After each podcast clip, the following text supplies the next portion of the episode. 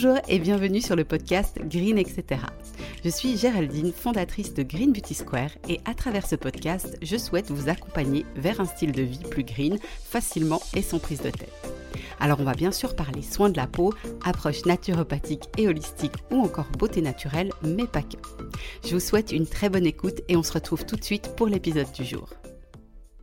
Bonjour, j'espère que vous allez bien. Alors on se retrouve cette semaine pour un épisode un peu spécial parce que Jérôme et moi on va faire une interview croisée, à savoir qu'on va se poser des questions mutuellement et on espère que ça va être amusant et instructif. Alors Jérôme, tout d'abord, merci parce que je sais que c'est pas forcément un exercice que tu adores, mais je me disais que ça pouvait vraiment être sympa pour que les gens apprennent aussi un petit peu mieux à nous connaître. Donc c'est moi qui vais poser la première question. Je voulais te demander si tu pouvais expliquer finalement ta routine cosmétique. Ok, c'est parti. Alors bonjour à tous. Au niveau de la routine, donc généralement le matin, je me passe simplement de l'eau sur le visage et j'applique ensuite de l'hydrolat. Actuellement, l'hydrolat de fleur d'oranger. J'aime beaucoup son odeur et c'est vrai qu'il apporte un certain confort à la peau.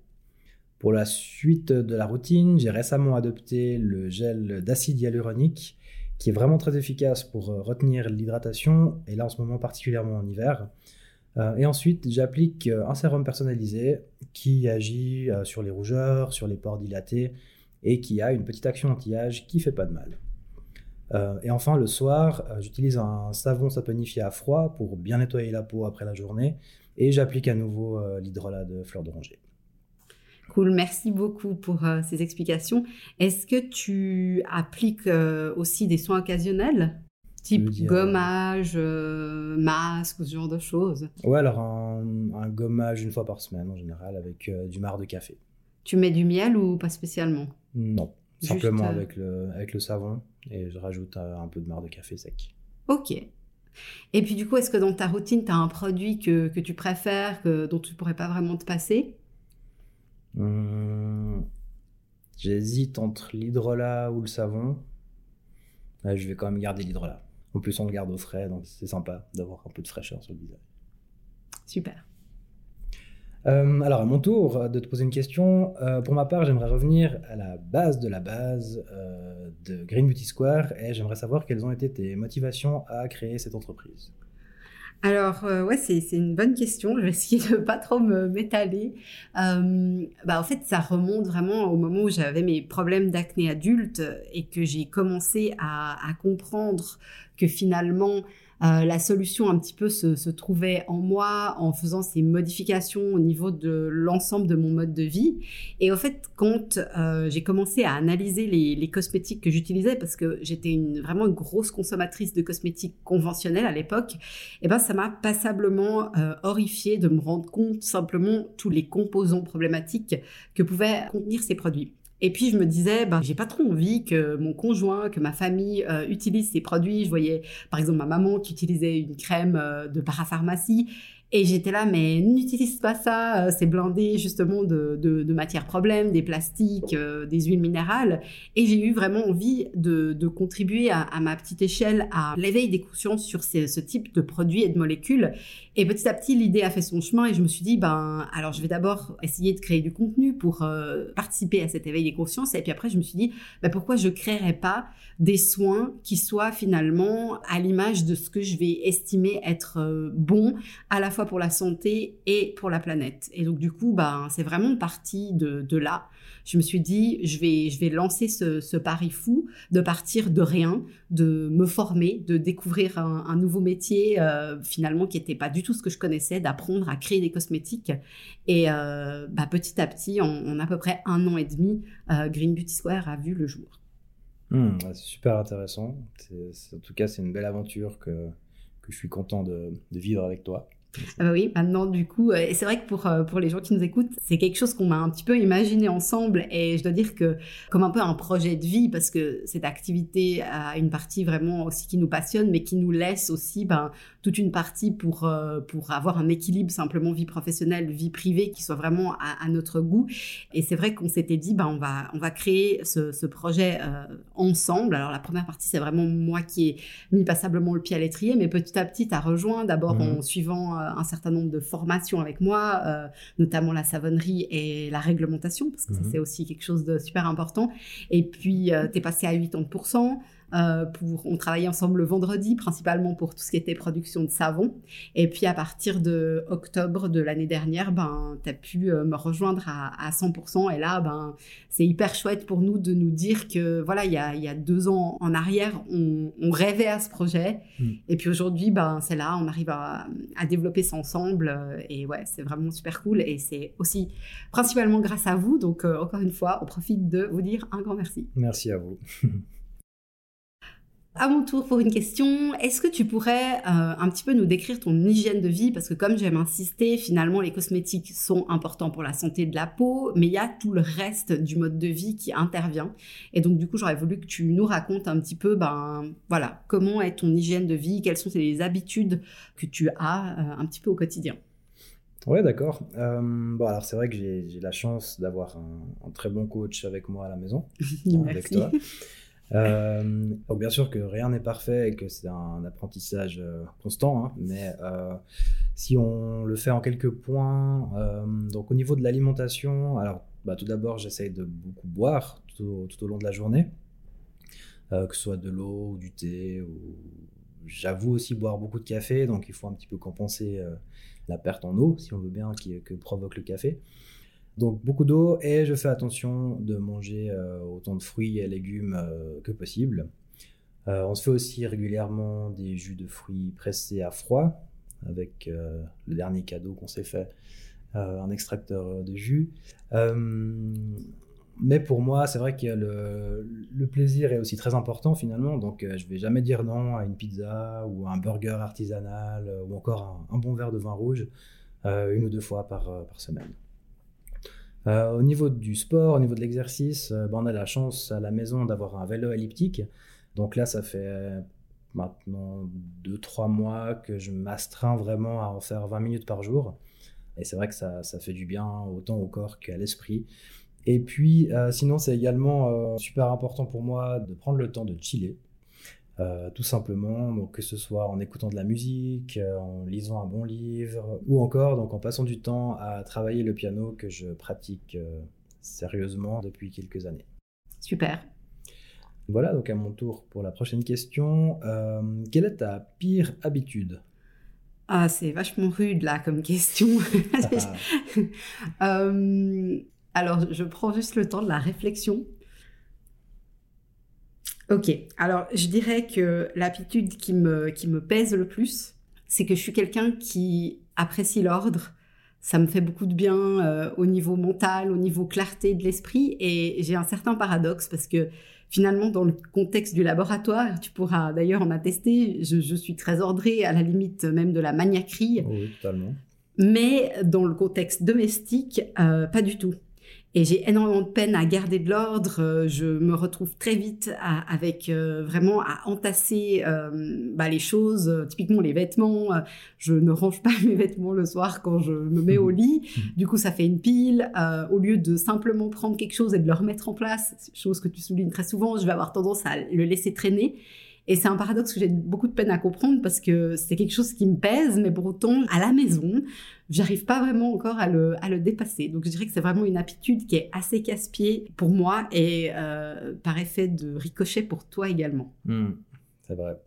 Donc, on y travaille, on essaye de mettre en place des trucs. D'ailleurs, on doit tester une approche un peu par le jeu. Donc, affaire à suivre si j'arrive à régler ce souci qui, certes, est quand même assez casse-pied.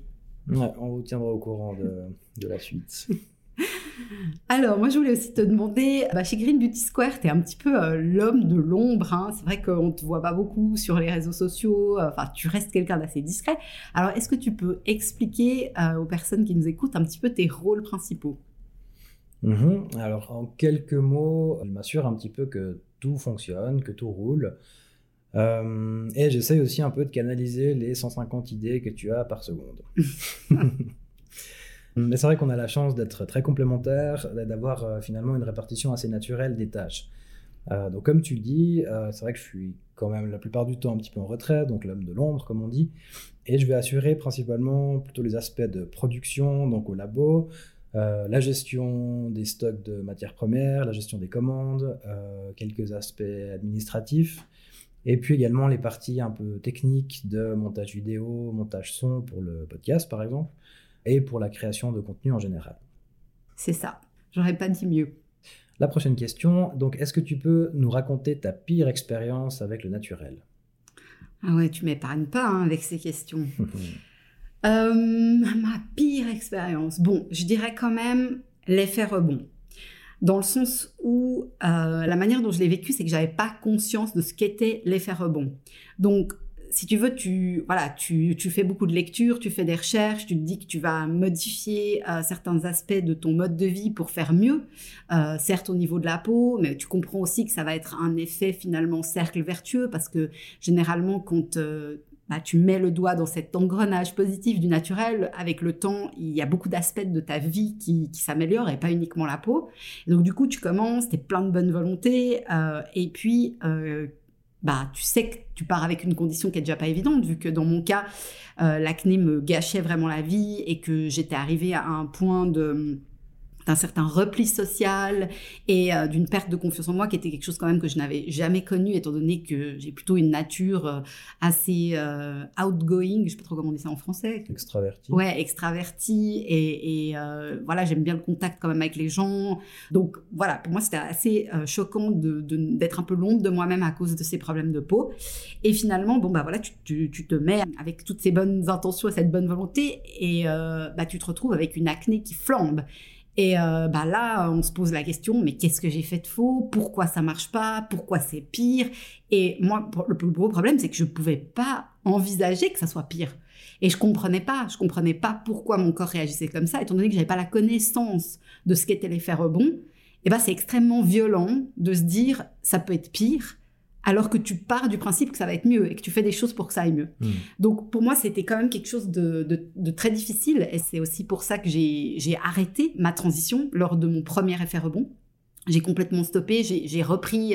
avant que je passe à une cosmétique purement naturelle, j'étais un petit peu dans un entre-deux, c'est-à-dire pas des produits complètement avec une composition abominable, mais des produits pseudo-naturels, on va dire. Donc du coup, j'ai repris ces produits-là, j'ai repris certaines habitudes aussi de mon mode de vie plus ancien, mais je me rendais bien compte que ça évoluait pas, et puis j'ai pris aussi le temps de me documenter, d'apprendre finalement à savoir ce que c'était l'effet rebond. La deuxième fois, la blague, c'est que je me suis dit, bon, la première fois, j'ai eu un effet rebond, ça va pas revenir la deuxième fois. Je l'ai eu, c'est fait. Un peu comme tu choperais la varicelle quand t'es petit, exactement. C'est fait. Alors, mal m'en a pris parce que du coup, deuxième expérience, rebelote. Donc, je me retrouve avec cette acné. Alors, je comprends mieux ce qui se passe dans mon corps, mais pour autant, je l'accepte pas. Je suis pas prête à l'affronter. J'avais à l'époque un job où j'avais quand même des responsabilités, du contact avec des collègues, etc. Et quand tu dois exercer une certaine autorité, avoir une position de leadership et que ton estime de toi est extrêmement amoindrie à cause de ce problème de peau, c'est ultra compliqué. Et encore une fois, c'est pas quelque chose que j'ai bien suggéré. Et donc, du coup, j'ai de nouveau arrêté. Et là, je pense qu'il y a eu une période à peu près de quelques mois, 3, 4, peut-être maximum 6 mois, je ne saurais plus exactement, pendant laquelle, au fait, ça me continuait à me titiller parce que je me rendais bien compte que je stagnais, que ça ne me faisait pas sortir de ce problème. Et du coup, pendant ces mois, j'ai commencé vraiment à travailler sur l'aspect psychologique en me disant qu'est-ce que c'était peut-être d'avoir un effet rebond de quelques semaines à quelques mois dans une vie. Si vraiment ça allait me libérer tel que je lisais les témoignages, que ça valait la peine. Et du coup, j'ai entamé ce travail mental de me dire « go for it ». Simplement, maintenant, fais-le, tu serres les dents, tu serres les fesses, tu acceptes l'idée et tu fais aussi un peu la paix avec ton corps. Si le corps exprime cet effet rebond, c'est qu'il y a quelque chose à faire, un travail à faire. Et du coup, la troisième fois, j'ai pris la décision d'aller au bout. L'effet rebond, c'est de nouveau pointé. Ça, il ne faut pas rêver si on l'affronte pas. Je crois que si on est sujet à cet effet rebond, je rappelle au cas où que ça touche entre 30 et 40% des personnes, donc ça ne reste pas la majorité. Si on est sujet, il ne faut pas se dire que si on teste une fois, ça va revenir. Il faut passer à travers. Ce que j'ai fait, dans mon cas, c'était malheureusement aussi plutôt long, vu que j'ai mis plutôt 4 à 6 mois à le dépasser, alors que pour la majorité des gens, de ce qu'on a pu aussi observer par rapport à l'expérience qu'on a eue via Green Beauty Square, ça dure plutôt 4 à 6 semaines. Mais comme je dis toujours, si c'était à refaire, je le referais peut-être même plus tôt, parce qu'une fois qu'on dépasse ça et qu'une fois qu'on comprend comment notre corps fonctionne, les mécanismes, les relations de cause à effet, ensuite c'est que du bonheur. Et ma peau, elle s'est vraiment transformée, elle s'est complètement guérie, et aujourd'hui je suis extrêmement reconnaissante presque d'avoir passé à travers l'effet rebond et de l'avoir dépassé. Donc voilà, c'était une longue explication, mais ça reste un sujet où voilà, beaucoup de gens ont la crainte de le vivre, ce que je peux tout à fait comprendre. Et donc du coup, c'est pour moi hyper important de toujours mettre ça en avant, que c'est une possibilité, que c'est pas forcément facile, mais que ça vaut la peine. Et surtout le fait de comprendre, de conscientiser que c'est normal et que c'est pas que le cosmétique vous convient pas, c'est juste le corps qui doit s'adapter. C'est hyper important de le souligner. Mmh. Wow, ben merci beaucoup pour ce partage d'expérience. Et toi d'ailleurs, tu n'as pas du tout eu l'effet rebond par exemple. Absolument pas. Alors que tu étais un grand consommateur de marques très grand public qu'on trouve dans les supermarchés, pour ne pas les citer. Exact. Exactement. C'est vrai que j'ai eu de la chance, ma peau a tout de suite bien réagi avec les produits naturels. Et j'ai tout de suite eu des résultats totalement satisfaisants, donc j'en suis très content. Bah, tant mieux pour toi, j'ai envie de dire. Alors, moi, je voulais te poser la question, quels seraient 3 objets que tu prendrais avec toi sur une île déserte ?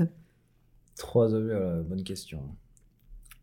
Je pense qu'en premier, ce sera un piano. J'espère qu'ils ont une bonne société de transport pour aller sur l'île déserte.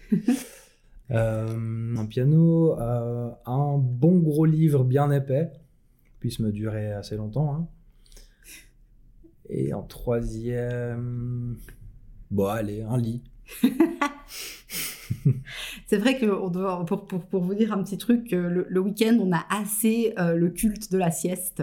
Et donc, du coup, on aime vraiment bien... avoir un lit douillet pour faire une bonne sieste. Donc, c'est conforme à Jérôme, ces trois points. Et puis ensuite, quel serait ton meilleur conseil pour avoir une belle peau ? Mon meilleur conseil ? Je dirais quand même, cet aspect holistique, il est très important. Donc, d'avoir déjà conscience... Que les problèmes de peau sont un peu une pointe visible de l'iceberg et que généralement, ça cache une ou plusieurs causes qui sont multiples et diverses et qui peuvent venir de l'ensemble du mode de vie. Donc, si on fait simple, c'est en effet les cosmétiques, l'alimentation, la gestion des émotions. Mais il y a aussi l'élimination du corps, des toxines du corps qui peuvent être super importants. Et puis après, l'ensemble du mode de vie, le sommeil, l'exercice physique, l'oxygénation du corps, etc. Donc ça, c'est un point qui est vraiment super important. Et je dirais que quand on a conscience de ça, c'est vraiment de connaître aussi, plus à un niveau cosmétique, sa peau, pourquoi elle fonctionne comme ça. Parce que bien sûr, on nous dit, t'as la peau mixte, mets cette crème, par exemple. Mais pourquoi la peau, elle est mixte ? Qu'est-ce qu'il faut faire et qu'est-ce qu'il ne faut pas faire quand on a une peau mixte ? Et c'était vraiment en fait pour répondre à aussi ce point qui me semble essentiel que j'ai créé le diagnostic de peau. Donc je dirais vraiment de bien connaître sa peau, et puis aussi généralement la maxime less is more, c'est vraiment très très applicable pour les cosmétiques. On a tendance à en faire beaucoup trop avec sa peau. Moi-même j'ai tué ma peau en faisant des routines ultra compliquées avec je sais pas combien d'étapes, à essayer de la décaper, de la surnourrir. Donc il vaut mieux vraiment faire simple, avec peu de produits, et c'est aussi un petit peu l'approche qu'on a essayé de développer à travers Green Beauty Square. Donc si je résume, comprendre la dimension holistique de la peau, bien connaître sa peau, et puis appliquer peu de produits, mais des produits de qualité qui vont vraiment du coup faire une vraie différence sur le court, moyen, long terme, selon ce que va vivre la personne, effet rebond ou pas, etc. Très bien. Alors moi, je voulais aussi te poser la question, parce que finalement, on ne va pas se mentir, on a quand même une clientèle extrêmement féminine. On a quelques hommes parmi nos clients qui sont généralement plutôt les conjoints de nos clientes. Et d'une certaine manière, c'est dommage que les hommes ne profitent pas plus des bienfaits des produits naturels. Donc en tant qu'homme toi-même, est-ce qu'il y aurait un message que tu pourrais passer et peut-être si les hommes nous écoutent, ou si les femmes de ces hommes pouvaient leur passer ce message, qu'est-ce que tu aurais envie de leur dire ? Je pense qu'il ne faut pas trop se prendre la tête, et puis essayer, se laisser tenter, et puis voir ce que ça donne. de mon point de vue, en tout cas, c'est une cosmétique qui est totalement unisexe. Hein, c'est pas, elle n'est pas genrée comme on peut le voir sur certains produits conventionnels, avec une couleur bleue, avec écrit pour les hommes ou ce genre de trucs. Donc c'est totalement unisexe et c'est assez simple et efficace. Donc ça devrait, à mon avis, plaire assez facilement aux hommes en général. Parce que voilà, il n'y a pas 25 produits, c'est assez simple et efficace. Et du coup, je pense qu'il n'y a pas de souci pour qu'une clientèle masculine adopte ce type de produit. Mais toi, alors, est-ce que tu aurais quelque chose à leur dire aussi à ces messieurs ? Je pense que, en effet, c'est assez facile de se dire à la place d'un gel moussant nettoyant, on va remplacer ça avec un savon. C'est tout aussi efficace, c'est plus doux pour la peau, c'est plus écologique vu qu'on n'a pas de flaconnage non plus. Et c'est vrai que le geste, par exemple, du sérum, on peut se dire, bon, ce petit flacon pipette, c'est assez féminin. Mais finalement, ce qui est assez impressionnant, c'est que les hommes, une fois qu'ils testent, en tout cas nos clients, comme je disais, souvent les conjoints de nos clientes, sont généralement très convaincus parce que une fois qu'on passe l'a priori, mon Dieu, les huiles, ça va me graisser la peau. Et comme j'aime expliquer, c'est pas le cas pour autant qu'elles soient bien choisies et bien dosées pour chaque type de peau. On a vraiment un résultat qui est super bon sur les peaux des hommes qui, généralement, sont quand même un tout petit peu moins complexe à traiter que les femmes. Et donc, du coup, oui, j'aurais juste envie de dire que ça vaut la peine de tester. Typiquement, dans notre gamme, on a aussi toujours les produits en format découverte, donc qui permettent vraiment de ne pas faire un engagement sur le long terme pour déjà se familiariser avec de nouvelles textures et des autres propriétés sensorielles.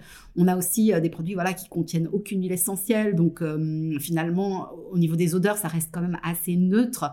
Et ce que j'aurais vraiment envie de dire, c'est tester parce que généralement les gens sont étonnés et le fait de tester ça convainc.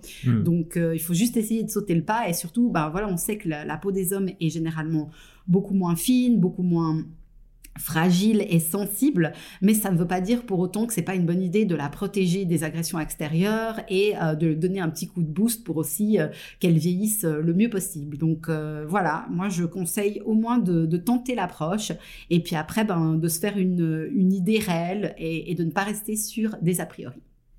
Parfait. Il n'y a plus qu'à. Écoutez, en tout cas, on a fini pour ces quelques questions. Jérôme, merci. Je trouve que tu t'en es finalement bien sorti alors que ça t'angoissait la moindre de faire cet exercice. Donc, merci de t'être prêté au jeu. Merci à toi pour la proposition. C'était finalement assez fun aussi. Ouais. Bon, chouette. Et puis, merci à vous de nous avoir écoutés. J'espère que cet épisode, encore une fois, un petit peu différent, vous aura plu. Et puis, comme d'habitude, si vous avez des questions, si on peut vous aider à sauter le pas ou répondre à quelques interrogations que vous pourriez vous poser, n'hésitez pas, vous pouvez nous écrire soit par la rubrique contact du site ou aussi nous envoyer un message privé sur Instagram. Donc merci encore et puis à très bientôt. À bientôt, bye bye.